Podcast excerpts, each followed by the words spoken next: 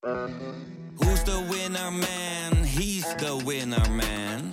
Is hij miljonair? Geen idee, maar nou en. Je hebt geen jackpot nodig to be a winner man. Oh oké, dat is wel lekker man.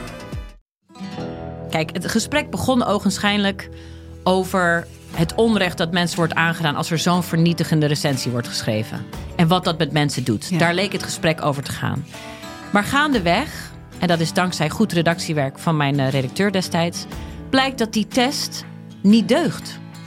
Via podimo.nl slash gonzo luister je de eerste 30 dagen gratis naar Podimo. podimo.nl slash gonzo.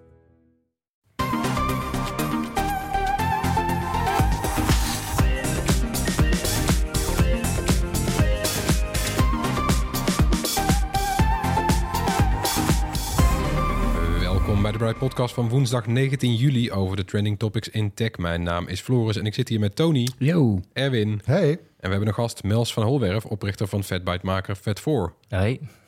Ja, met Mels gaan we het natuurlijk hebben over het faillissement van Vermoof. Eh, geen directe concurrent van Vet4, maar toch zeker een conculega.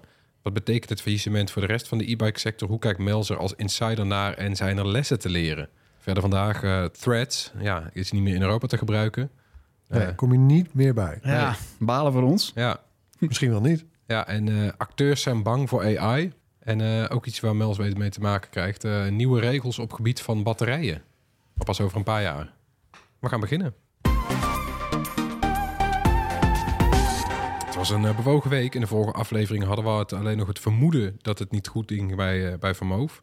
In de tussentijd is het eh, al gegaan van uitstel van betaling tot een faillissement. Tony, eh, praat eens even bij over wat er is Zo, gebeurd. in Wat dat een weekje. week. Ja. Nou, weinig geslapen, heel veel geschreven. Volgens mij hebben we inmiddels eh, 14 artikelen over Van Boven geschreven in die week. Eh, Evenveel als in de rest van het jaar. Ja, als je nog niet allemaal gelezen hebt, eh, bright.nl, daar staan ze. Eh, op woensdagavond, eh, een paar uur nadat we onze podcast die avond hadden gepubliceerd, kwam er uitstel van betaling. Eh, en dat hield eigenlijk in dat er de bewindvoerders eh, van de rechtbank eh, twee maanden de tijd hadden om nog een oplossing en geld te vinden. Eh, ja, vervolgens eh, waren er meteen ook problemen met, met repara- reparateurs. Hè, dus we hebben meermaals contact gehad met QuickFit. Die hadden, waren net zo'n samenwerking gestart met Moof... dat je op drie locaties je e-bike kon laten repareren. Wat super belangrijk is, omdat je niet bij een normale fietsenmaker met eh, terecht kon... door die speciale onderdelen. Nou, die speciale onderdelen had QuickFit eh, wel, maar ja, dan vervolgens eh, waren die meteen alweer op. En weet je wel, dat, dat, dat was echt een toestand van je welste. Ja, Eh, omdat toen ineens toch wel de paniek wel toesloeg. De, onze mailbox stroomde echt ook vol van mensen die... Er zaten trieste verhalen bij. hele hoor. trieste verhalen, dat is echt verschrikkelijk. Ja, mensen die al, Tientallen ja, mensen. die, al hadden, die al hadden aanbetaald. En dan, ja, die, die zien nu gewoon hun geld verdampen. Ja, en dan niet alleen van die VVD-stemmers. hè. Ook gewoon jongens met een krantenwijk. Ja. Die, eh, die eh, Nee, maar heel ja, erg je, hard hadden gespaard. En gewoon alles kwijt zijn. er werd, er werd hier soms om gelachen op sociale media. Maar dit is gewoon zielig. Eh, ja, die bent Ja. toch gewoon slachtoffer. Dit is gewoon lullig. ja. nou ja, goed. dan was het nog van, hey, eh, wie weet is er nog iets mogelijk. Hè? Twee maanden de tijd, is eigenlijk best lang in zo'n geval.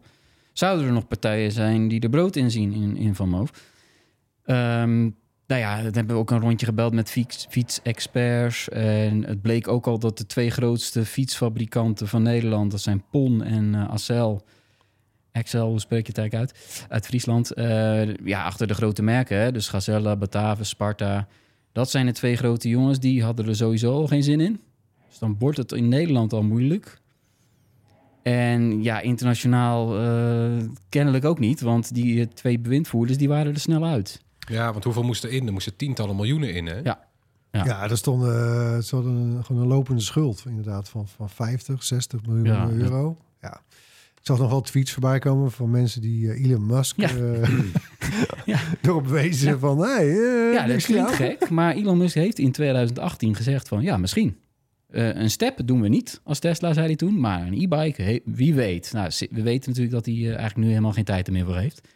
En ook wel, geen interesse. Ja, meer geld verspeeld al dan dat dit gekost had. Dus wat dat betreft. Ja, nou zijn er wel heel veel grote fietspartijen nog in Azië. Giant en, in Amerika Track. Maar ja, Van Boven is gewoon niet zo'n aantrekkelijke partij vanwege alle problemen. Te veel bagage. nu. Ja, wil je die erbij kopen inderdaad? En dan blijft er die naam kleven. En wat zeggen klanten die...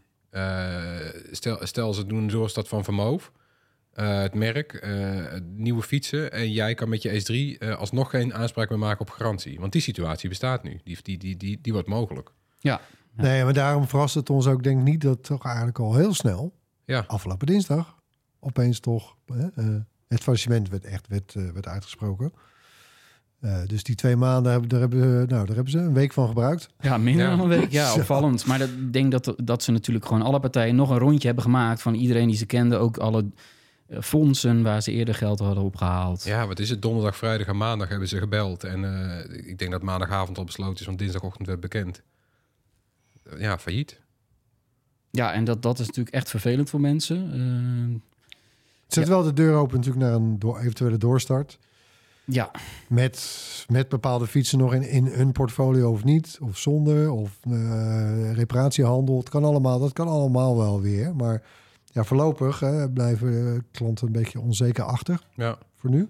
Ze hebben wel trouwens eh, vermeld hè, bij Van Moof dat de servers voorlopig wel eh, ook in de lucht blijven. dat Ja, is mooi. ja, ja. Al merk ik trouwens, ik heb zo'n S5 thuis die ik duur test. Nou, die, die wil niet meer verbinden met de, met de app. Maar ja, het zal misschien aan mij liggen. Ehm, en ook bijvoorbeeld de mensen die nog een eh, hun vermogen bij vermogen hadden staan. Nou, die krijgen ze echt wel terug. Hè? Ja, maar die, eh, Die doen aangifte nu, hè? Ja. Ja. Ja. Nee, ja, ik snap het ook wel, de woede of zo. Maar nee, hoe dat is en blijft gewoon jouw vermogen. Dus die krijg je terug. Ja. ja, en het is bij veel reparateurs. Je hebt ook externe reparateurs, die doen dan vermogens. Dat zijn gewoon nog fietsenmakers, maar die zijn dan certified vermogen workshops.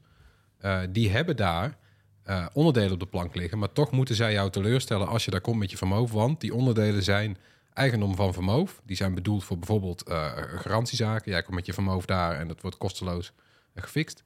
Ja, die spullen zijn nu van vermogen. eh, Van de curator. van de curator. Dus dat moet, nou ja, dat moet even, dat, dat moet uitgezeten worden. Maar kijk, voor mensen die, die een e-bike hebben besteld en nog niet hebben gekregen, ja, daar is het ja, echt verschrikkelijk. Want die kans dat je dat geld nog krijgt, of, die, of Ja. de fiets nog krijgt, beide is gewoon echt volgens experts heel klein geworden. Want ze Ja. beginnen gewoon eerst bij alle grote schuldeisers. Ja, belasting, UWV, toeleveranciers. Ja. En dan de particuliere klant, ja, die staat echt helemaal achteraan.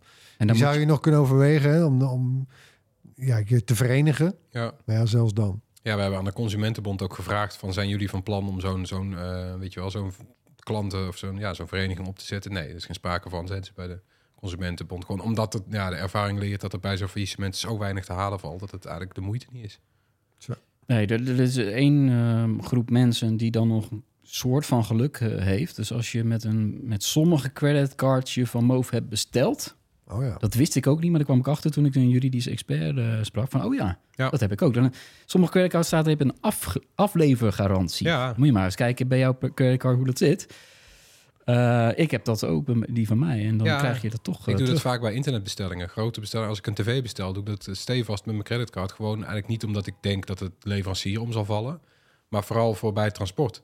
Eh, dat maakt het ook veel makkelijker om als je die tv binnenkrijgt. Je bent al goed beschermd als internetklant.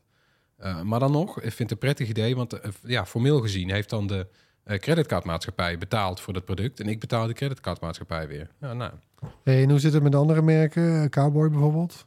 Ja, nou ja, door de drama bij Van Moof, eh, ook de spotlights op allerlei andere eh, merken. Dat klopt. We weten van Cowboy, eh, het Belgische bedrijf, dat die ook eh, zware verliezen draaide. Bij Van Moof was het trouwens 80 miljoen per jaar, de afgelopen twee jaar. Dat is ook wel heel veel, hè? Ja, bij Cowboy zo, eh, wat was het, 24? 32. 30? Ja, vorig jaar, het jaar daarvoor Ja. 24. Ja, dus dat is ook... Ja, Dat is niet weinig. Nee, dus die, daar hebben we gewoon nog even eh, contact eh, mee opgenomen. En het liefst wilden ze natuurlijk ook gewoon in deze podcast spreken, maar ze kozen ervoor om schriftelijk antwoord te geven. Dus we hebben daar twee artikelen over gemaakt, over Cowboy.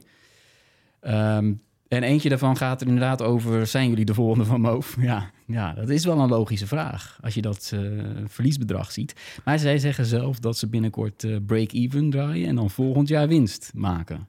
Ja. eerst zien dan geloven is wel een logische reactie, maar ja, Nou, kijk, hun, kijk, die verliezen zijn best wel na van de hand. Maar hun overige cijfers zijn niet slecht, trouwens. Hè? Dus het aantal verkochte fietsen stijgt gestaag door. ja. De omzet dus ook. Maar er zijn nog geen ja. verhalen over Blijft wel- grootschalige uitval. Nee, precies. Ze hebben geen S3 tot nu Nee. toe gehad. Er Nee. zijn wel klachten ook over, over Cowboy. Die zijn er wel. Ja, Dus, waarover maar niet, Tony? Precies, maar eh, het is een, nog een, wel een iets kleinere speler. De Cowboy heeft eh 55.000 e-bikes eh, verkocht. En bij Vermoof bleef de teller dan uiteindelijk staan op 190.000. Dat klinkt eh, veel, maar ja, het is minder dan 1% van alle elektrische fietsen in Nederland. Dat moet nog even, is ook uitgezocht.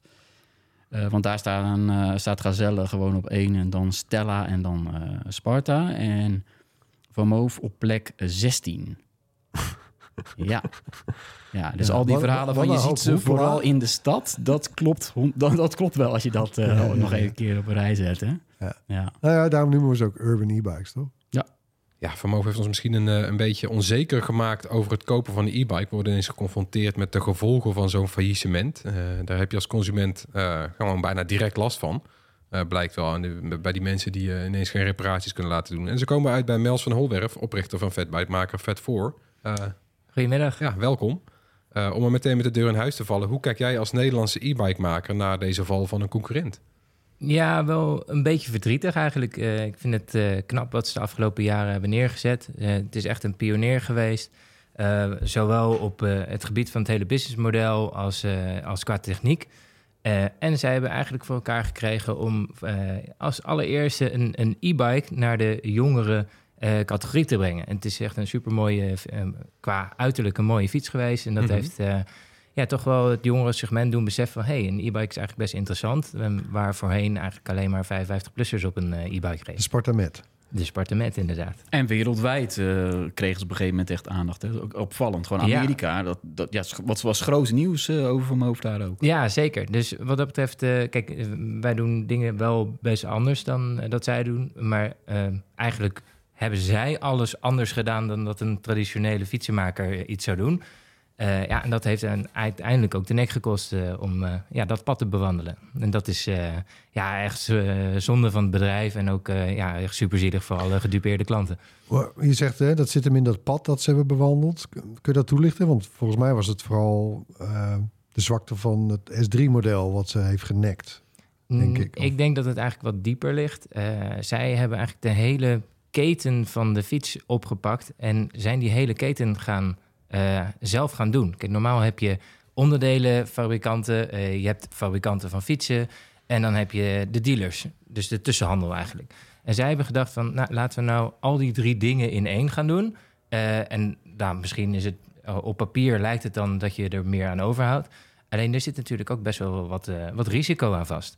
En zeker dat je de onderkant van de keten pakt, dus dat je zelf onderdelen gaat produceren, ja, dat vind ik een vrij riskante. En die snap ik ook niet helemaal. Ik bedoel, waarom zou je een eigen schijfrem gaan ontwikkelen als eh, je schijfremmen kan kopen voor eh, een paar euro per stuk, waar er mm, ja, echt tientallen miljoenen van gemaakt worden? Ja, Van Moof had best een aantal, maar niet 10 miljoenen per jaar. Nee. En dan vraag ik me af waarom, ja, als het alleen maar om een specifiek designstukje gaat van een remschijf, ja, ik denk niet dat je daardoor meer kopers krij- krijgt. En dat je daarmee jezelf het ontzettend moeilijk maakt om dan de kwaliteit goed te houden. Want je moet al die dingen van scratch gaan, eh, ja, gaan ontwerpen. Dat is, Dat is ook best, een vak eh, apart. dat is echt een vak apart. Ja. wij maken gebruik van eh, hydraulische remmetjes van Shimano. Ja, de, voor dat bedrag kan ik het zelf echt niet maken. Om daar Nee. dan goed in te worden. Ja, ik, ik vind dat... eh, En het is nog een veilige keuze voor jou eigenlijk ook. Want je weet, Shimano blijft vast bestaan. ja, Eh, ja, en als en er ik zit niet garantie op, besta denk ik, en ik heb nog heel veel Shimano-remmetjes op de plank eh, liggen, dan kan ik die zo weer verkopen. Is ook nog zo, ja. Nee, want Van Moven inderdaad, die heeft daar toen... Misschien weet je dat, waarschijnlijk weet je dat beter dan wij, maar eh, die hebben toen ook een soort een eigen fabriek opgezet. Ja, wat je Ja. bedoelde met zo'n hele keten. Ja. Eh, volgens mij was dat in de tijd dat de S3 al uit was, volgens mij zelfs. Maar Weet nou, ik net niet, daarvoor, eh, maar goed. Precies, ja. Nee, ze zaten al best wel lang in Taiwan. Ja, in Met hun eigen, ja. ja. met leveranciers natuurlijk ook. Maar ja, we weten dat een van de twee eh, broers, ja, die woonde gewoon daar. Ja, ja. en eh, Dat is al heel permanent. lang. Ja. Dus aan de andere kant zou je kunnen zeggen, ja, als het ze wel was gelukt, dan had het natuurlijk ook gewoon ontzettende slag geslagen. Ja. Ja, nee, ik, ik denk dat je me op die onderdelen, dat je daar niet echt een slag op kan slaan. Ik denk niet Hmm. dat je zelf goedkoper kan produceren dan dat je als OEM inkoopt bij, eh, bij dat soort grote partijen. Nee, Dus dat, dat is eigenlijk zie- wel wat ze elke keer, keer zeiden. Ik heb het eh, nog na moeten lezen deze week. Van Ja. wat ze in 2021 zeiden. Van, ja, hè, toen ze de plan eh, ontvouwden om, om 10 miljoen e-bikes. In eh, vijf jaar in tijd. vijf jaar, ja, vijf, ja. wauw, wat een plan hè. Ja, Toen was zo. het idee van nee, we, we gaan zowel de hardware als de software gaan we helemaal opnieuw uitvinden van de fiets. In feite de, de fiets opnieuw uitvinden. Dat was dan het plan. Maar dat is toch ook wel heel erg ambitieus geweest achteraf.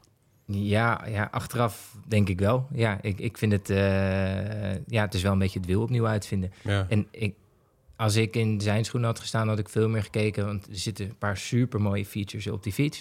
Eh, ja, ga die dan zelf produceren en, en ga, stop daar al je resources in om, om dat goed te krijgen. En Ja. koop voor de rest gewoon de In onderdelen je. USP's eigenlijk. Ja, eigenlijk moet je daarop eh je, Ja, want je- bij je wijze van spreken zou je best een vermoof kunnen maken... eh, eh, die er precies hetzelfde uitziet, zeker voor, voor, voor de leek. Eh, met, met, met zeg maar drie kwart meer onderdelen van de plank. Ja, eigenlijk wel. Ja, maar dan krijg je alleen eh, remmen die er niet helemaal geïntegreerd uitzien. Maar dan zie je dat het een Shimano-rem is. Ja, dus het- er zit wel een, een, een klein beetje afbreuk in het design. Uh-huh. Ik denk dat volgens mij stond design heel hoog aan het vaandel bij het bedrijf. Eh, en dat is ten Te- te koste van te, te veel dingen gegaan, denk ik. Hey, je zegt hè, van Vermoof is daarin doorgeschoten. Wil, die eh, wilde eigenlijk alle, alles zelf doen.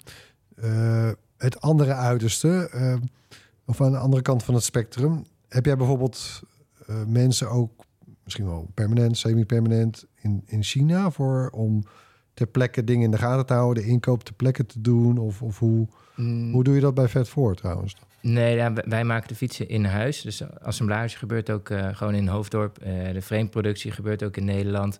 Dus we hebben best wel veel van dat soort elementen die we echt eh, dicht bij huis hebben. Ook eh, het, het, het, de drivetrain, ja, de, de motor is wel van een eh Chinese fabrikant, maar die komt heel veel naar Nederland toe ook. En eh, de motorcontroller hebben we weer met een Nederlandse producent. Dus ja, dat schakelt ook wel eh, ja, super makkelijk. En eh, doordat we dan... Schakelt, ja, goeie. ja, we hebben geen versnelling, dat scheelt ook weer. maar eh, En in, en in Twente zijn ze voor jullie aan het lassen, toch? Ja, ja eh, nou, dit zijn geen personen die lassen. We hebben daar een eh lasrobot die eh, om de zoveel minuten een, eh, een frame eruit poept. Dus eh, ja, dat, eh, dat gaat goed. Maar eh, ja, eh, het blijft altijd een uitdaging om een fiets te maken die eh, helemaal probleemloos is. Hey, en en ehm, hoe kijk je aan tegen het hele eh, VC-verhaal, Venture Capital? Met, waar, weet je, waar elk, hoeveel is er wel niet in vermogen gegaan, alles bij elkaar? daar? 200 miljoen. Ja, en Ja. Cowboy, bij Cowboy staat volgens mij de teller ook op al iets van 170 miljoen. Ja, Ehm, heb jij dat heel anders gedaan, hè? ook qua financiering? Of, of, ja als je of ben je daartoe gedwongen? Nee, niemand dwingt mij sowieso om iets te doen met mijn eigen bedrijf. Dus eh, ja, kijk, dat zijn natuurlijk bedragen. Dat is niet normaal. Die bedrijven waren eh, op een miljard gewaardeerd. Ja, dan heb je er ook een, een plan neergezet wat zo extreem ambitieus is... dat je wel moet als je zoveel geld ophaalt. En dan is de vraag of dat, ja, of dat niet een beetje te ambitieus was. Wij pakken het ietsje rustiger aan. En zeker omdat we eh, het zelf ook bouwen. Ja, het is het heel moeilijk om te zeggen... nou, volgend jaar gaan we tien keer zoveel fietsen maken. Dat, je, eh, kijk links van je, kijk rechts van je. Daar, daar is- heb je een, eh, iemand in dienst die je, die je helpt. Ja, dat kunnen er niet in één keer in één jaar tien keer zoveel zijn. Mm. En dat je dan ook nog de kwaliteit kan waarborgen. Maar dat kan je natuurlijk op een andere manier inrichten. En dat is wat, hoe zij dat hebben geprobeerd. Eh, ik weet niet precies hoe dat eh, is gegaan. Maar het lijkt mij gewoon best eng dat je dan zo snel eh, alles uit handen moet geven. En via, ja, dat je daar geen controle meer over kan hebben. Dat, eh, dat lijkt me best wel lastig. En denk je dat die situatie bij Van Moof nu afstraalt op de, op de rest van de, van de, eh, van de e-bike-industrie als geheel? Dat mensen voorzichtiger zijn? Vertrouwen Ik- kwijt zijn geraakt? Ja, ik, ik, ik denk dat mensen wel eh, twee keer eh, achter hun oren krabben. Van, oh, moet ik wel zo'n uitgave in één keer doen? Moet ik dat online nou in één keer eh, overmaken... terwijl ik over een half jaar pas mijn fiets krijg of zo? Ja, dat, dat zijn wel dingen dat ik denk... Nou, ik denk dat ik zou als consument in ieder geval wat voorzichtiger zijn. Laat ik nou eh, voor mezelf spreken. Ja. Doen jullie als we het voor ook al dingen om bijvoorbeeld zo'n consument dan toch gerust te stellen? Dat je zegt van nou kijk, wij gebruiken inderdaad veel onderdelen van de plank. Dus stel wij vallen weg, dan, dan, dan blijft jouw fiets gewoon nog eh, te repareren. Mm, dat Ja, die, vragen die, die vragen worden? wij nog zelf niet zoveel gehad. Maar wij verkopen eigenlijk eh, bijna alleen maar aan dealers. En eh, ja, zodra die dealer dan de fiets heeft, dan levert hij hem uit en dan betaalt de klant pas. Dus voor een klant is het ook misschien een iets veiliger eh, user experience om, om, om die fiets aan te schaffen. Precies, want die dealer zal waarschijnlijk geen fiets inkopen die die zelf niet kan servicen. Ja, klopt.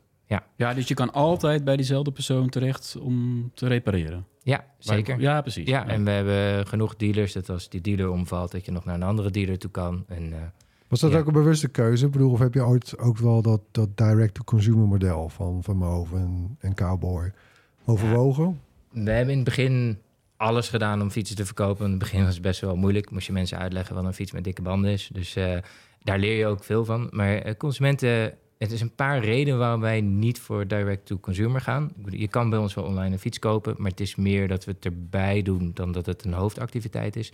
Eh, en het is om een paar redenen. Eh, een fiets is eigenlijk het meest misbruikte eh, voorwerp wat je kan kopen. Het is, het is echt uniek hoe mensen met een fiets omgaan. Ja. Dus dat een fiets geen onderhoud nodig zou hebben of weinig onderhoud, dat, ja, dat is Een fabeltje Dat is een fabeltje natuurlijk. En dan als je fiets dan kapot gaat, ja, dan wil je gewoon om de hoek je fiets brengen en zeggen, ja, eh, hij is eh, kapot. daar kon ik echt niks aan doen. Maar ja, ja ondertussen ziet dan de fietsenmaker van... ja, er zijn zes fietsen opgevallen. Oké, we gaan het voor je maken, maakt niet uit. Maar een, een, een, een fiets is... je moet het de klant ook uitleggen, weet je. We hebben wel eens gehad dat een... eh, een klant bijvoorbeeld een week zijn fiets had... of twee dagen zijn fiets had... en toen was hij door spijker heen gereden... had een lekke band. Dat is toch garantie? Ja, ik weet niet waarom je een, een, een klant van een fiets dat moet uitleggen... terwijl als je een auto hebt en je eh, rijdt tegen een paaltje aan... dan zit er een deuk in. En dan denkt hij, nou ja, dat was stom van me. Maar Ja, op een met fietsen... Ja. Nou, dan heb je dat, dat stukje maakt het al best wel lastig. Want dat betekent dat je, als je al die klanten wil bedienen, dat je een vrij groot eh, service department moet hebben. Ja. Ja. Dus als je dan heel hard wil groeien, dan word je ook best een waterhoofd eigenlijk. Qua, je moet bijna net zoveel mensen op service gaan aannemen als dat je op assemblage bijvoorbeeld aan. Ja. Nou, en dan is er nog een tweede ding. Ehm, kijk, er is niet voor niets dat we eh, in, in, in, in die hele keten een beetje eh, het hebben opgedeeld tussen fabrikanten, eh, onderdeelfabrikanten en, en de tussenhandel. Want de tussenhandel, dus de, de dealer, die heeft bijvoorbeeld vijf verschillende merken. Of zes of een tien, het hangt een beetje van de dealer af. Eh, en waarom doet hij dat? Dat betekent dat doet hij omdat nou, aan het ene jaar is een ene model echt een succes en een van de andere modellen is, eh, heeft heel veel garantieproblemen. Nou, en doordat hij eh, verschillende merken heeft, kan hij dat ook opvangen. En neemt hij het ook voor lief op het moment dat er een keertje een model is wat wat meer probleempjes heeft. En denk ik, nou, kan ik er wel bij hebben, want ik heb al die andere merken en fietsen. Dus dan, nou, zo krijg ik het wel rond. Maar stel je nou voor dat je die tussenhandel zelf in handen neemt, dan ben je dus volledig. eh, en loop je dat gehele risico. Maar je kan het niet afdekken Nee. met andere modellen of andere merken. Want je bent eh, dedicated je eigen merk. Ja, dus je hebt het eb En- en vloed van die vraag naar dat ene model. Ja, Het, het En- soort gebruiker dat erop afkomt, de problemen die het weer veroorzaakt. ja. En tegenslag, zoals bij Moof met een S3, kun je niet opvangen met iets anders. Nee, nee, nee, je kan het nergens mee opvangen. En dat maakt het heel riskant. Kijk, als het goed gaat, dan heb je natuurlijk de pluspunten van beide stukjes van de keten. En dan ziet dat er heel interessant uit. Mhm. Dus ik kan me helemaal voorstellen dat als je eh, voordat je dit avontuur begint en je gaat in een eh, Excelletje je businessmodel uitrekenen, dat je denkt, wow, dat kunnen we echt goed eh centjes op verdienen. Maar ja, als dan in de praktijk zoiets een keer voorkomt, dan kan het ook gewoon meteen je, je nekslag zijn. Ja, want dat misbruik is ook wel leuk. Wij, wij spraken nu pas met veel eh, eh, reparateurs van Van Moof fietsen. Van die certified eh, repareerpunten waren dat dan. Ook al in- inderdaad zo'n zo'n misschien misstap dat ze daar speciaal mensen voor moesten opleiden om die fiets te kunnen repareren. Ja. Eh, en die zeiden, ja, het is leuk en zo dat mensen afgeven op Moof. Maar kijk inderdaad ook eens naar jezelf. Want die kregen alsmaar fietsen die inderdaad, nou, wat hun betreft, toch eigenlijk misbruikt waren. Ja, en dus moet je daar rekening mee houden in je businessmodel. Ja. Dat, dat, eh, ja, dat dat voor kan komen. Ja, Of dat ze te lang bleven rond doorrijden met problemen eigenlijk. ja.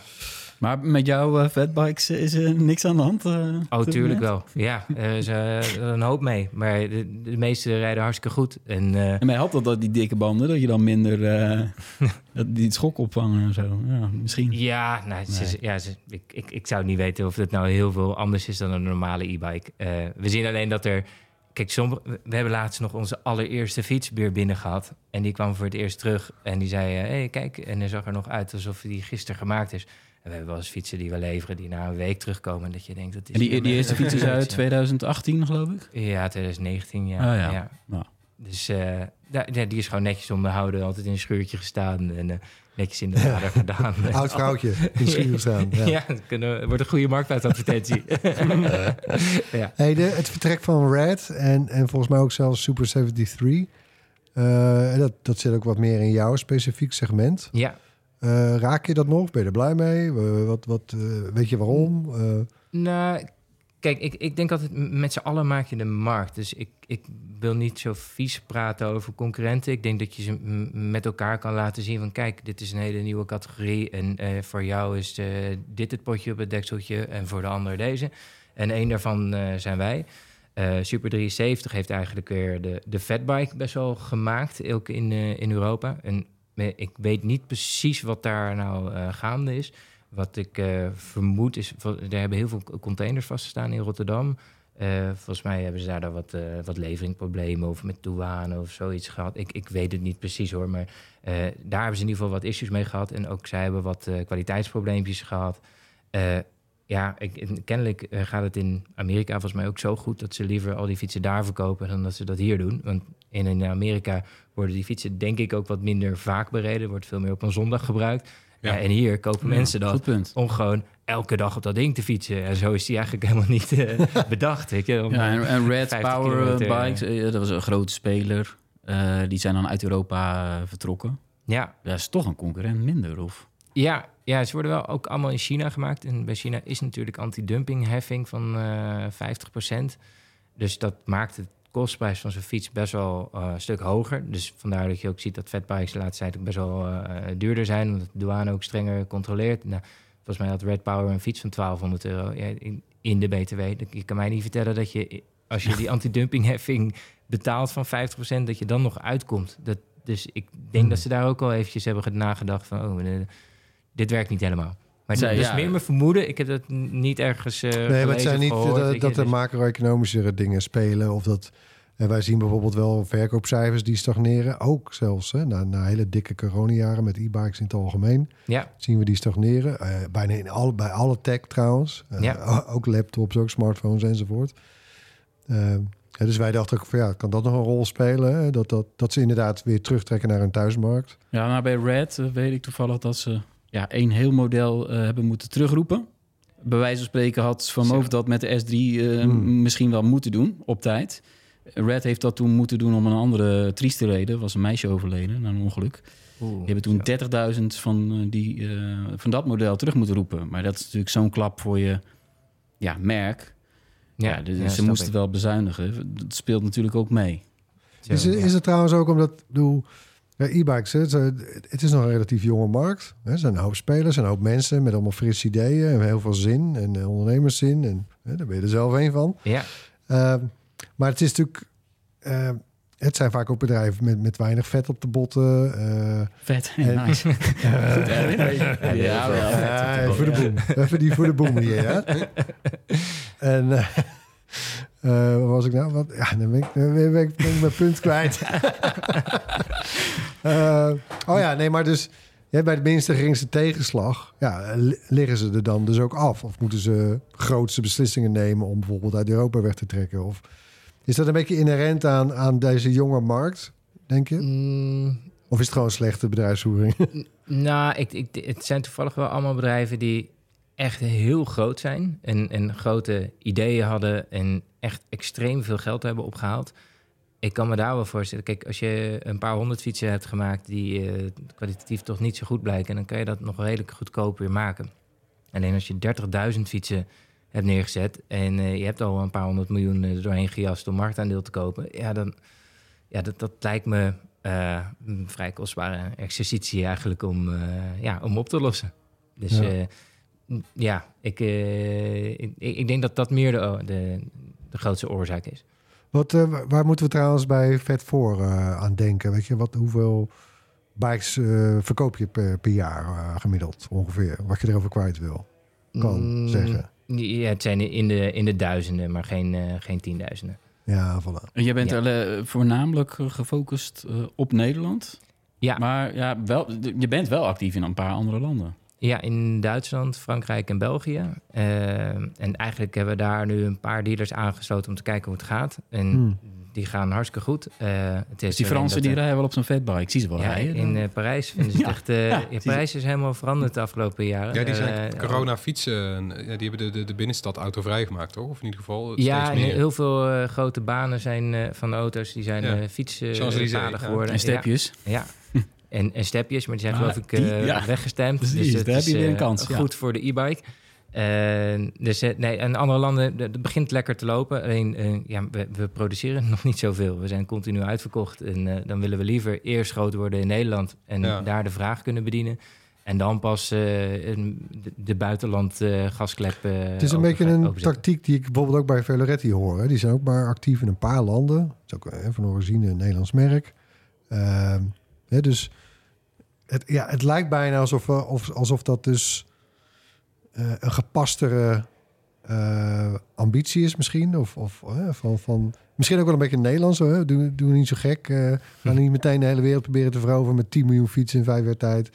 Gewoon zorg eerst dat je thuismarkt en je product überhaupt gewoon op orde zijn. Toch? Is dat... Ja, ja, wij staan er ook inderdaad iets meer down to earth in, denk ik. En ik heb sowieso... De, de, de, de, heel veel ondernemers hebben heel erg een internationale ambitie. Ik wil in die landen en die landen allemaal verkopen. Dat, dat, vinden ze met name voor zichzelf, nog niet eens voor het verhaal, maar gewoon... eh, Dat vinden ze een ondernemersdroom. Ehm, ik heb veel meer zoiets... Laten we nou zorgen dat we in ons eigen land... Kijk, als het in je eigen land nog niet eens lukt om het goed te doen... dan gaat het in andere landen... wordt het nog veel duurder eh, wat je daar allemaal fout gaat doen. Dus ik heb Ja. veel liever dat we in ons land gewoon een goede profitable business maken en eh, dat het product goed is. En kijk, als er hier eh, ergens om de hoek een, een fiets kapot gaat, ja, in het ergste geval stappen we zelf in de auto en dan halen we die fiets op en dan zeggen we tegen die klant: hier heb je een nieuwe fiets of Ja, ja. Ja, dan los je het op. Maar als je ergens in eh, Zuid-Duitsland als je zo, goed wordt, zo groot wordt bij wijze van spreken als Gazelle of zo... dan kan je dat natuurlijk ook niet meer doen.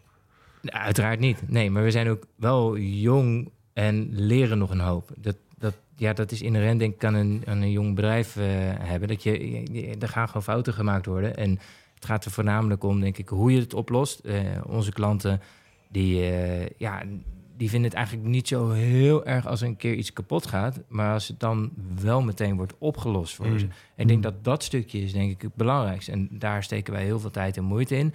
We hebben ook altijd allemaal onderdelen op voorraad, want we bouwen immers zelf die fietsen. Dus we kunnen altijd relatief snel die fietsen weer maken. En dan leer je van, oké, nou... zijn ze vergevingsgezinder ook? eh, nou, ik, Zou ik kijk, zijn. Elk, elk, elk consument heeft, zijn, heeft, of iedereen heeft wel een beetje zijn, zijn limiet. Weet je, die fiets, eh, als hij één keer kapot gaat, eh, oké. Maar als hij Mhm. elke keer kapot gaat, ja, dan ben je Nee, sure, klaar sure. met het product. Of als hij één keer kapot gaat en je moet vervolgens drie, vier, vijf, zes weken wachten tot hij, eh, tot hij gemaakt is, is ook niet leuk. Nee. Maar het liefst wil je natuurlijk dat hij niet kapot gaat. eh, maar het blijft een stuk elektronica. Het blijft een fiets wat, eh, het blijft Ja. een fiets wat buiten op straat staat. Eh, dus, dus ja, het ligt eraan hoe je het oplost. En wij leren dan heel erg aan wat voor processen je daarvoor nodig hebt, hoe je dat moet doen, hoe een dealer het kan oplossen, hoe wij de dealer moeten opleiden. En als we dat allemaal goed onder controle hebben, dan kan je zeggen, nou, dan gaan we hetzelfde trucje gaan we eens in Duitsland proberen en kijken hoe dat dan gaat. En als, dan blijkt er waarschijnlijk dat het in Duitsland toch net iets anders gaat. En dan pas je dat aan. En zo schaal je dus heel gecontroleerd. Een gevleugelde uitspraak in, in Silicon Valley is altijd eh, hardware is hard. Ja, Ik bedoel, wat... wat ehm, hoe, hoe heb je dan die, die paar jaar nu beleefd? Wat, wat heb je dan... Wat zijn daar echt de, de, de belangrijkste learnings geweest voor jou? In deze tak van sport? Ehm, nou, wij zijn zelf de, de, de drivetrain meer onder controle gaan houden. We, de, ik heb, Even voor de eh, luisteraar, dat is ook alweer de... dat is gewoon de, de motor, de motorcontroller en het display en wat je daar allemaal communiceert. Eh, en die kochten we eerst in, waardoor we niet echt grip hadden op kwaliteit en wat er ook mee gebeurde. Dus toen zijn we op zoek gegaan naar leveranciers die met ons in ieder geval konden communiceren wat, wat, wat er allemaal in die systemen gebeurt. Ja, een soort custom eh, versie. Ja, dus wij maken wel gebruik van bekendere merken zoals Bavang. Eh, alleen wat er dan intern met die software gebeurt, daar kunnen wij inspraak op hebben, waardoor die fiets meer gaat doen wat wij willen. Eh, alleen uiteindelijk zijn de componenten, dus de hardware, daar maken we altijd van fabrikanten gebruik maken waar al volumes zitten. Eh, zodat wij niet een helemaal tailor-made product hebben. Want dat maakt je kwetsbaar. Dus in coronatijd bijvoorbeeld, dat er onderdelen tekort zijn, zijn nu fabrikanten geweest eh, die bijvoorbeeld custom-made accu's hadden. die kregen een jaar lang geen accu's. Want Ja, ja, als de sjaak. e-bike spelertje ben je super klein. Nou, gelukkig hadden wij een veel gangbaarder type accu en dat heeft ons ook gered. Dus so- soms word je ook door schade en schande eh, wijs, zeg maar. Of door andermans fouten leer je er weer van. Dan denk ik, oké, we moeten oppassen met eh, dingen super naar onze eigen hand toe zetten. Maar ik wil wel inspraak kunnen hebben. Dus we zijn gaan Ja. kijken naar eh, toeleveranciers waar we inspraak kunnen hebben, maar waar we wel meeliften op de, op de volumeproducten eigenlijk. Ja, ja. En je bent, nu, je ja. bent nu pas een paar jaar bezig ook. Ja. Bewust op Nederland gericht. Heb je het idee dat je de klant inmiddels ook beter hebt leren kennen? Heb je het idee wat voor soort eh, klant jouw fiets koopt? Ehm, nou, het, het, het is zo'n nieuwe categorie dat ehm, die, die Maar e-bikes of fatbikes? fatbikes. Ja. Eh, het, het, het is echt ontzettend wijd. De, de, er zijn 15, 16-jarigen die eh, een, een vet voorkopen. Eh, maar er zijn ook 45, zelfs 50 plus. Ook wel de laatste een opa en een oma die samen Toch een vet wel, ja. voor hadden gekocht. Vonden ze fijn, konden ze dichter met de voeten bij de grond. Hm. Ja, het, is- het, is ontzettend... eh, eh, eh, de overeenkomst denk ik dat mensen lekker eh, een avontuurtje willen hebben op een tweewieler. En dat ze eh, niet, eh, niet te veel kracht willen zetten. En dat daardoor is een, een fatbike super relaxed. Dat je, ja, het is eigenlijk een kruising tussen een brommer en een, en een fiets. Nou, en Snorfiets eigenlijk bijna, toch? Ja. ja, nee, je moet nog wel trappen. En afhankelijk van welke stand je hem Beetje, zet, is het eh, wel fietsen of is het helemaal heel weinig fietsen. Ehm, dus het, mensen zijn het echt aan het ontdekken. En da- daar spelen wij ook met onze marketing op in. Van, van ja, eh, gaat avontuur aan, zeg maar, op onze fiets.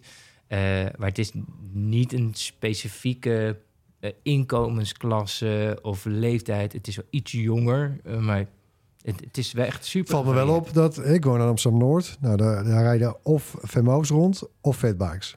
Ja, is mijn observatie. Eh, wat me alleen wel opvalt bij fatbikes is dat ze die rijden echt al, die zijn allemaal opgevoerd. en vooral eh, wanneer de jongeren op zitten. Is dat nog een ding voor jullie? Kan dat een potentie een probleem gaan worden? Of, of dat, je, dat er een strengere wetgeving komt? Of? Nou, ik eh, zou een strengere wetgeving eigenlijk eerder toe willen juichen, zolang we maar geen helmplicht krijgen.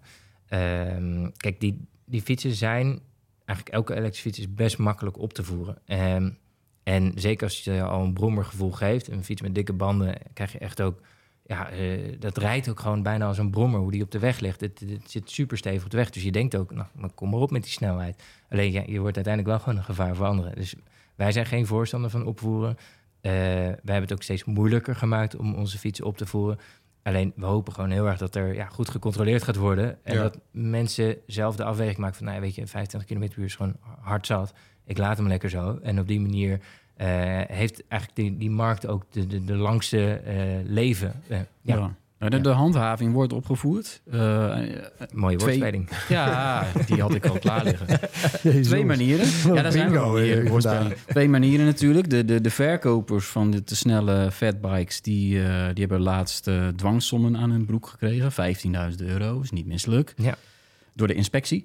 Eh, en aan de andere kant gaat de politie met een nieuwe rollerbank... die gaat gewoon echt op de snelheid eh, controleren eh, dit najaar.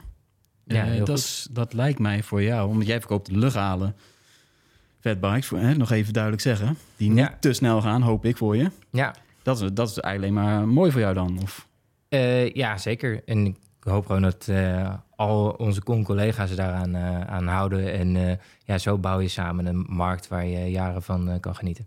Want jij weet zeker dat ze niet stiekem toch net iets te hard gaan.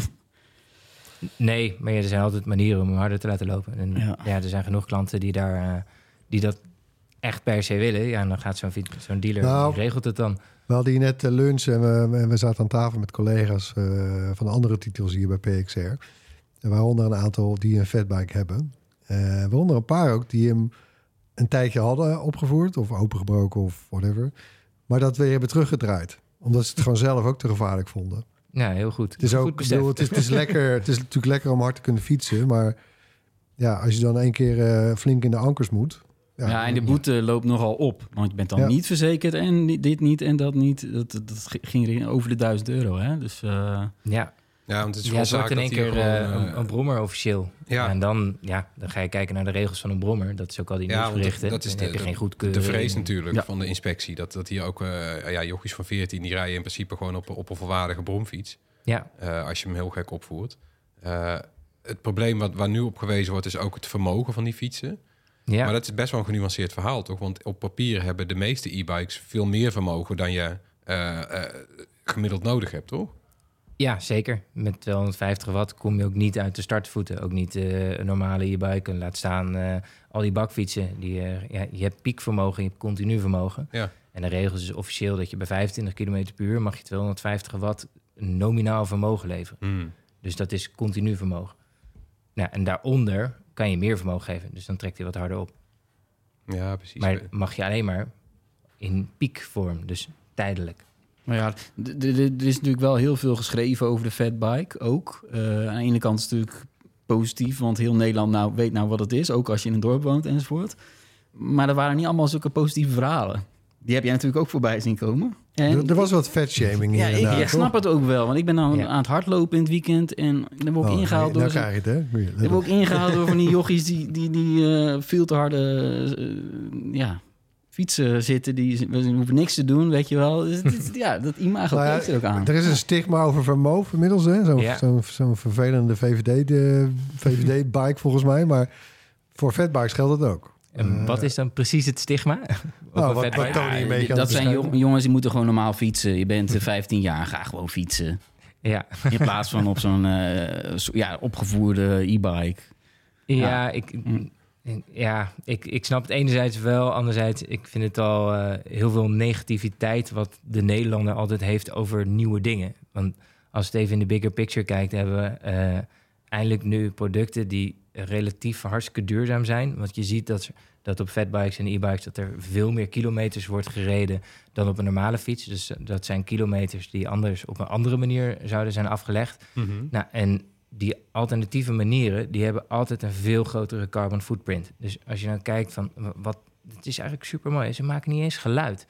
Vroeger hadden we het over die Nou, rommertjes. Maar die die- fatbikes maken wel geluid hoor. Ik, eh, ja, de banden zelf. Ja, absoluut. banden, ja. absoluut. Ja, maar het is niet dat je, binnen zit en dat ja. je denkt... ah, er reed weer een fatbike voorbij, wat vervelend. Nou, vroeger had je al die scootertjes en Ja. allemaal dat soort dingen. En volgens mij is het hartstikke mooi dat er... er is geen uitstoot, ze stinken niet, ze... eh, ze hebben een lagere carbon footprint. eh, Nee, maar ja, laten en trouwens, we eens ophouden met zeuren met Nee, maar dat gaat over kinderen die naar school gaan Ja. ermee. En die hoorden gewoon te fietsen. Met achterop een tas ik met had eh, vroeger, boeken. Tony. Tony. Ik had Nee. vroeger een brommer met een open uitlaat. Nee, maar vond ik ja. super stoer. Ja. Als je- maar niet op je twaalfde, op Ja. je dertiende. nee, de- de- maar die, die leeftijd, dat vind ik wel een ding. zijn echt jongen. Het, het zijn, het, is wel erg jong. Op dit moment eh, is er geen minimum leeftijd op een, i- voor, voor een e-bike. Hmm. Nou, daar zou ik van zeggen, misschien moeten we daar eens met z'n allen naar kijken. Ik zou het niet zo heel erg vinden als die minimumleeftijd iets omhoog gaat. Mijn oudste dochter is 13, die vraagt elke dag: mag ik op de. Mag ik op de. Ja, Ja. Nee. Maar ja, echt, echt heel erg uitleggen kan ik het ook niet. Ja, ja. Het is meer zo'n opvatting van ja, eh, leer gewoon eerst normaal fietsen, toch? Maar het is ook, kijk, ik bedoel, in het verkeer, eh, weet je, alle andere groepen hebben het altijd gedaan, hè? Dus eh, Ja, Ja, nee, maar de prima, fietsers vanaf fietsers 16, zijn boos op 16 automobilisten prima, en automobilisten zijn boos op voetgangers en voetgangers zijn boos op. Ja, Het is Ja, nog volop een eh, beweging. het is altijd ja. strijd. Ja, en het is als automobilist gewoon wennen dat, er, eh, dat de fiets in de stad tegenwoordig veel harder gaat dan vroeger. Want nu, eh, Hmm. eh, er bestaan heel lang e-bikes, maar die waren nooit te zien in de stad. En inmiddels wel. Ja, dat is gewoon echt ook schrikken. niet hip genoeg, hè, natuurlijk. Ja, niet cool genoeg voor de stad. Ja. ja. Voor jou, Dus- voor, voor jou niet, voor jouw wijk. ik, vind, ik, ik vind het zelf ook wennen. Dat als ik nu uh, rotonde aan kom rijden en ik zie een fietser, ja, ga ik echt drie keer kijken. Omdat ik Ja. dan niet weet, rijdt die hij nou gaat, toch? 15 of rijdt hij 25? Ja, is een groot verschil. Ja. Ja, en doordat je dus af en toe schrikt, dan ga je ook meer eh, er een negatief beeld al aan zetten. Ja, ik, ik, dus ik snap waar het vandaan komt. Ja. Maar volgens mij zijn er genoeg argumenten om eh, het juist te omarmen. Het is een mooie afsluiter, denk ik. Dankjewel Yes. Mels voor deze toelichting. En eh we spreken je vast nog wel een keer. Ja, dankjewel. Graag gedaan. Gaan verder met ons verhaal over waterstof in samenwerking met missie H2. En die missie is zorgen dat Nederland in 2030 wereldwijd de voortrekker van waterstof is. Vorige twee afleveringen hebben we het al eh, kort gehad over wat waterstof is en hoe we het kunnen gebruiken om vervoerstukken minder vervuilend te maken. Ja, maar er zijn nog veel meer dingen die een hoop energie kosten. De zware industrie bijvoorbeeld, zoals de fabricage van kunstmest, staal. En daarbij wordt nu nog enorm veel fossiele brandstof opgestookt. Noodgedwongen eigenlijk. Hè, want een hoog over kun je niet stoken op groene stroom. Precies, maar van die groene stroom kan je wel eh, waterstofgas maken. Eh, want waterstofgas kan je oneerbiedig gezegd ook gewoon ouderwets in de fik steken. En dan komt er alleen maar warmte en water vrij. Eh, ja, geen wonder dat de zware industrie heel erg geïnteresseerd is in waterstof. Want er is veel kritiek op de zware industrie met die grote uitstoot. Ja, en er is nog een voordeel bij de zware, hè, bij de zware industrie. Die werken nu al met grote hoeveelheden licht ontvlambaar gas. Dus ze hebben ook ervaring met het grote gevaar. Mhm. Als, het, eh, als het waterstof eh, er is, kan de overstap snel gemaakt zijn. En dan komen we weer bij dat prioriteitenlijstje voor waterstof. Want de zware industrie staat daarop heel hoog. Door een, eh, een paar van de grootste vervuilende industrieën over te zetten op waterstof en gas, sla je echt een hele grote slag. En dan zien we daarna wel of we ook thuis eh, bijvoorbeeld de cv-ketel op waterstof eh, kunnen laten draaien. Ja, precies. First things first. Volgende week meer over waterstof als energiebron voor de industrie en voor huishoudens. Kijk op missieh2.nl voor meer informatie. Tijd voor het hoorspel. Dit is het geluid van de vorige week. Ja, kort maar krachtig. Nog, hè? Nog één keer. Ja, Ik vind het wel leuk. Ja, niemand heeft het geraden en het gebeurt maar zelden. Ah, is een hint. Ja, dat is ook meteen de hint. Ja, Ja, dan nog één keertje. leuk. Denk je te weten wat het is? Mail dan je antwoord naar podcast.bright.nl. Dan maak je kans op dat exclusieve Bright t-shirt. Dan voor een rondje kort nieuws. Threads, de Twitter-concurrent van Meta. Het aantal gebruikers staat inmiddels op 115 miljoen. Dat is niet misselijk, maar er zit geen actieve Europeaan bij. Want hier is eh, Threads hermetisch afgesloten. De apps waren best makkelijk met een omweg te installeren en dan kon je aan de slag. Hebben wij ook allemaal gedaan. Maar nu niet meer, want de app doet het hier niet meer en ook niet met de VPN. Net als de site. Meta heeft echt moeite gedaan om threads hier onbereikbaar te maken. Tony, jij hebt ook een eh, woordvoerder gesproken en die, die zegt, eh, quote... We hebben extra stappen gezet om te voorkomen dat mensen in de EU toch toegang krijgen tot de app. Europa blijft een enorm belangrijke markt voor Meta en we hopen threads hier in de toekomst wel beschikbaar te maken. Ja, dus uh, als je threads al had, dan kan je wel uh, de app openen. Dan krijg je een feed. Echt waar, Erwin, met alleen berichten van uh, niet-Europeanen. Dus dat is voor de meeste mensen niet... zo- Ja, dus je krijgt wel iets. Alleen, je kan zelf niks plaatsen. Als je op een profiel klikt, krijg je een error. Al, allerlei dingen eh, krijg je errors. Dus het is een soort van Maar- rare ervaring... waardoor het eigenlijk onbruikbaar is geworden. En, en, en dat is Wij, wij hebben er een account, maar daar kunnen we dus eigenlijk niks meer mee doen. Dus je kan er niks posten. We zien er ook geen volgers meer bij komen, want ja, het is gewoon niet leuk meer. Want je kan, als je niks kan Ik posten... ben wel benieuwd. Misschien moeten we een profielen maken. kijken. Dat op het moment dat wij ooit wel weer een keer bij Threads kunnen, hoeveel volgers we dan hebben op Threads. Ja, we hebben, de, we, we hebben... Ik weet hoeveel we er nu hebben. Ja, nu, maar, maar dat kunnen we nog steeds wel blijven volgen, of niet? Ja, dus je- Oh. dat, dat is het gekke. Je ziet dus wel de profielnaam, plaatje, Maar hoe dan? aantal Want volgers. Floris zegt net dat je nergens meer bij kan. Nee, dat, is wat, dat, zegt, ik- dat nuanceer ik bij deze. Maar je kan dus via zo'n VPN... als je denkt van ik doe een VPN en dan kan ik wel posten en alles gewoon gebruiken... dat lukt, eh, lukt niet iedereen. Dus het is gewoon geen pijl op de Je moet de juiste VPN zeggen. Ja, maar het is ook... Dat hebben ze wel dicht dat klinkt ingewikkeld. Het is Het gewoon wel- voor de kan er meeste gewoon niks meer mensen... Is het gewoon Vergeet het maar. Misschien ook maar beter voor iedereen. Ja, maar hoe exemplarisch is dit voor de, voor de regels van de EU? Meta moet wel doodsbang van de EU zijn als ze Ja. dit eh, op deze manier dichttimmeren, toch? Ja, de meeste diensten doen het niet op zo'n manier.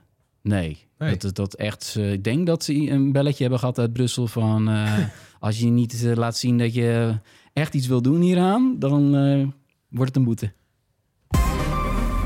Dan nieuws over batterijen, want het kan ook grote gevolgen hebben. De EU stemde vorige week in met nieuwe regels rond batterijen, want die worden steeds belangrijker. De EU wil dat we eh, daarom duurzaam met die batterijen omgaan.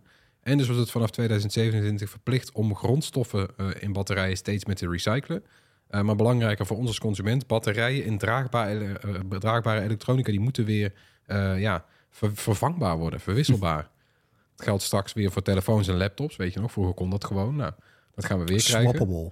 Ja, gewoon even de batterij uit je laptop, tweede in je tas. Uit je Eh, Nokia. Ja, maar ook voor e-bikes. Eh, nou ja, we kennen genoeg voorbeelden van e-bikes waar de accu er vast in zit. Eh, en Bosch is tegen, is de grootste fabrikant van motoren voor e-bikes. Want de EU wil zelfs dat de individuele cellen in e-bike batterijen straks vervangt, vervangen kunnen worden door de fietsenmaker. Dus dat hoef je niet zelf te kunnen als consument, maar wel een tussenpersoon. En eh, nou ja, zij zeggen dan van, nou, dit, dit, dit is niet nodig, want die cellen die... eh, ja, een individuele cel is zelden de oorzaak van een defect.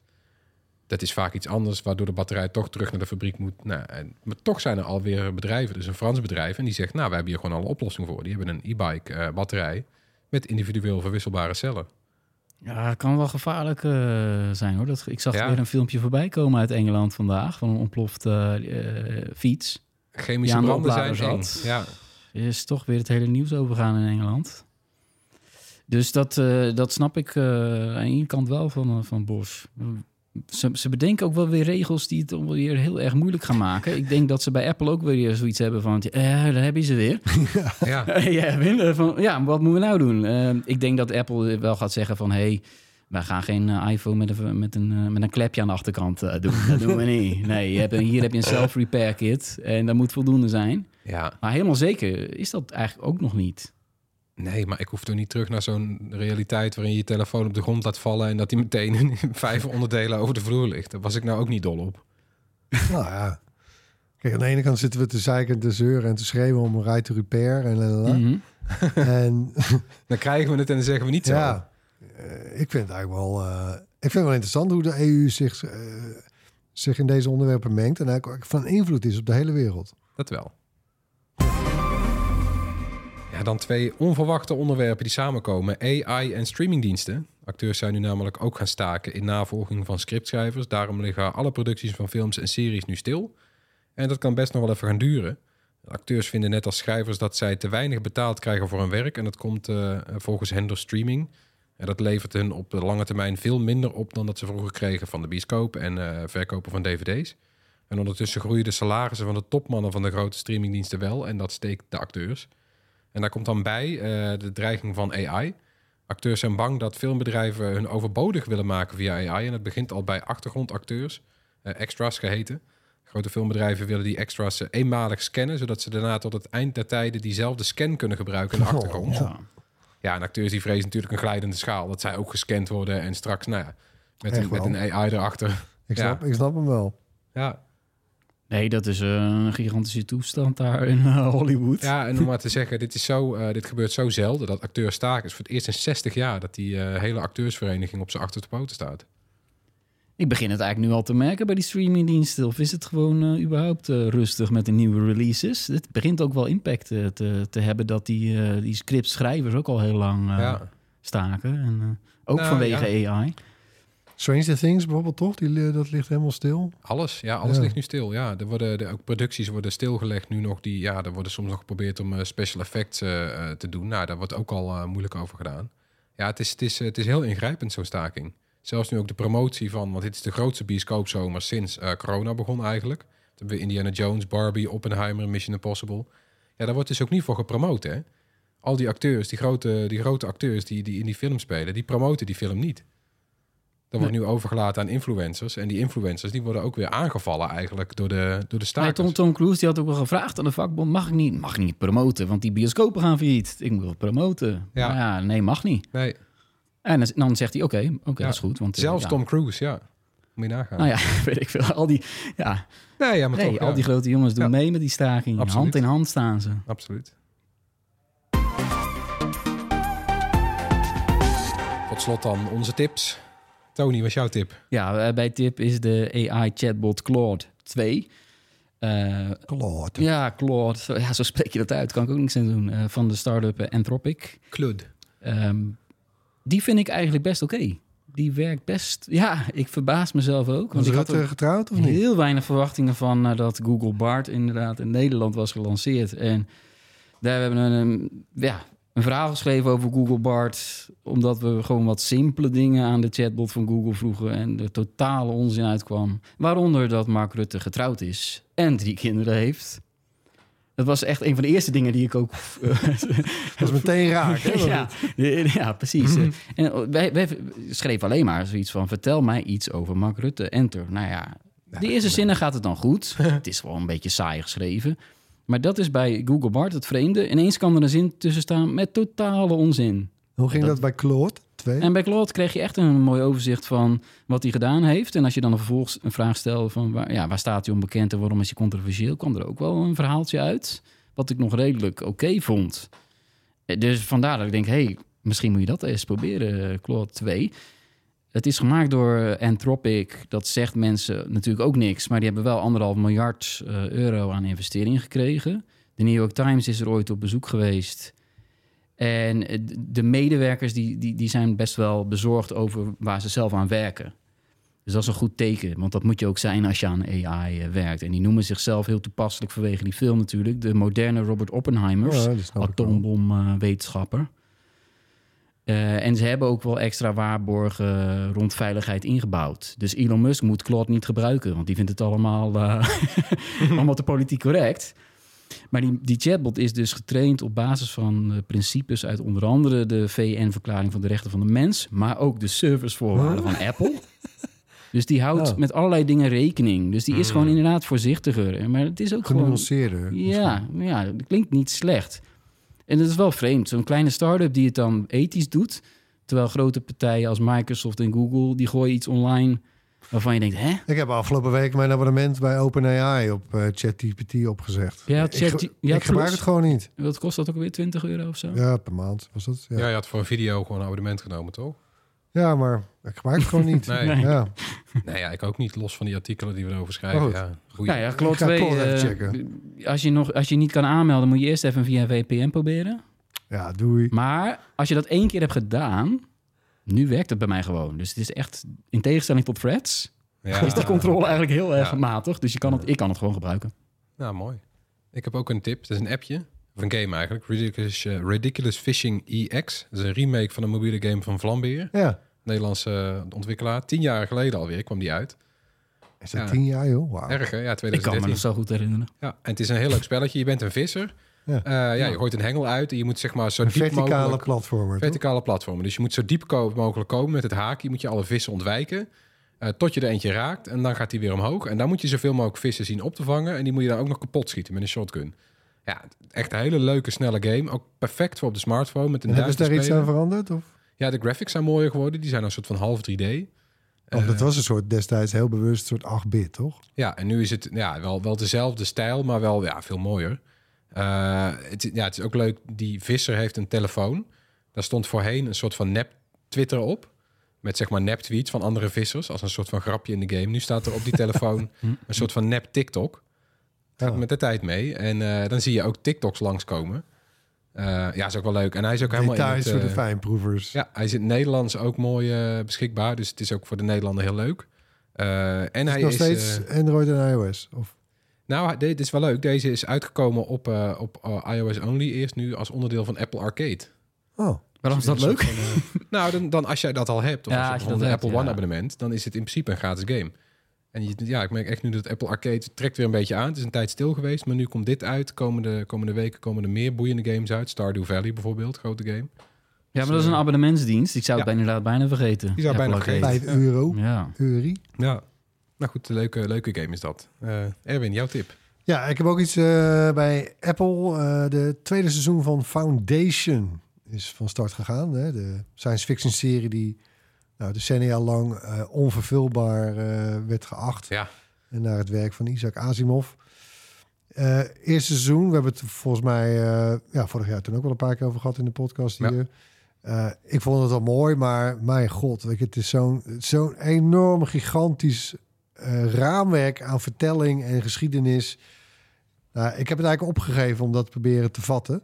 Ja, je en moet ik merk ook ja. nu in het tweede seizoen, dus net begonnen, maar ik heb er wel ook over gelezen al. En ze, ze, ze, ze laten dat zelf ook een beetje wat meer los. Eh, ze gaan wat meer focussen op de personages, die er nog over zijn trouwens. Maar en eh, hè, niet een soort, want dan, dan verstijft zo'n serie veel te veel. Weet je, wel, als je een soort recht wil doen aan het grote verhaal, dan moet je, heel Ja. te- dan moet je veel te veel vertellen. Dus je kan seizoen 1 skippen. Nou? Nee, Dat je nou, je kan vaak, seizoen 1 is Nou. eigenlijk een hele lange jawel, intro. eigenlijk wel. Het is een hele lange intro Ja, ik vind het is allemaal heel mooi gedaan. Ja. En trouwens ook, en, en ik vind het, typerend vind ik, of illustratief vind ik de, de openingsscène van de, van de eerste aflevering van het tweede seizoen. Mijn god, wat een goeie. Hè? Ja, die is goed. Nee, het, is ontzettend, het is ontzettend goed. De, graphics, de, de special effects zijn zeker voor een serie ontzettend goed in orde. Het ziet er ontzettend vet uit. Ja, wat het eigenlijk is, het is een verhaal. Daarom is het onverveelbaar geacht. Het strekt zich uit over duizenden jaren. Eh, en wat die serie eigenlijk doet, en de boeken ook, maar in de boeken heb je natuurlijk meer ruimte. Deze serie die checkt eigenlijk in op alle eh, punten in die hele lange geschiedenis, waarop cruciale eh, dingen gebeuren. Dus daar, nou ja, daar, daar zoomen wij op in in zo'n serie. Maar ja, het is, het is wel vreemd, want er zijn inderdaad personages die zitten in het eerste seizoen. Ja, en nu zitten we gewoon, eh, het is niet per se een spoiler denk ik, nu zitten we 130 jaar later. Ja, ja. dat is cry, eh, cry, eh, Cryo sleep, Juist. ja, cloning.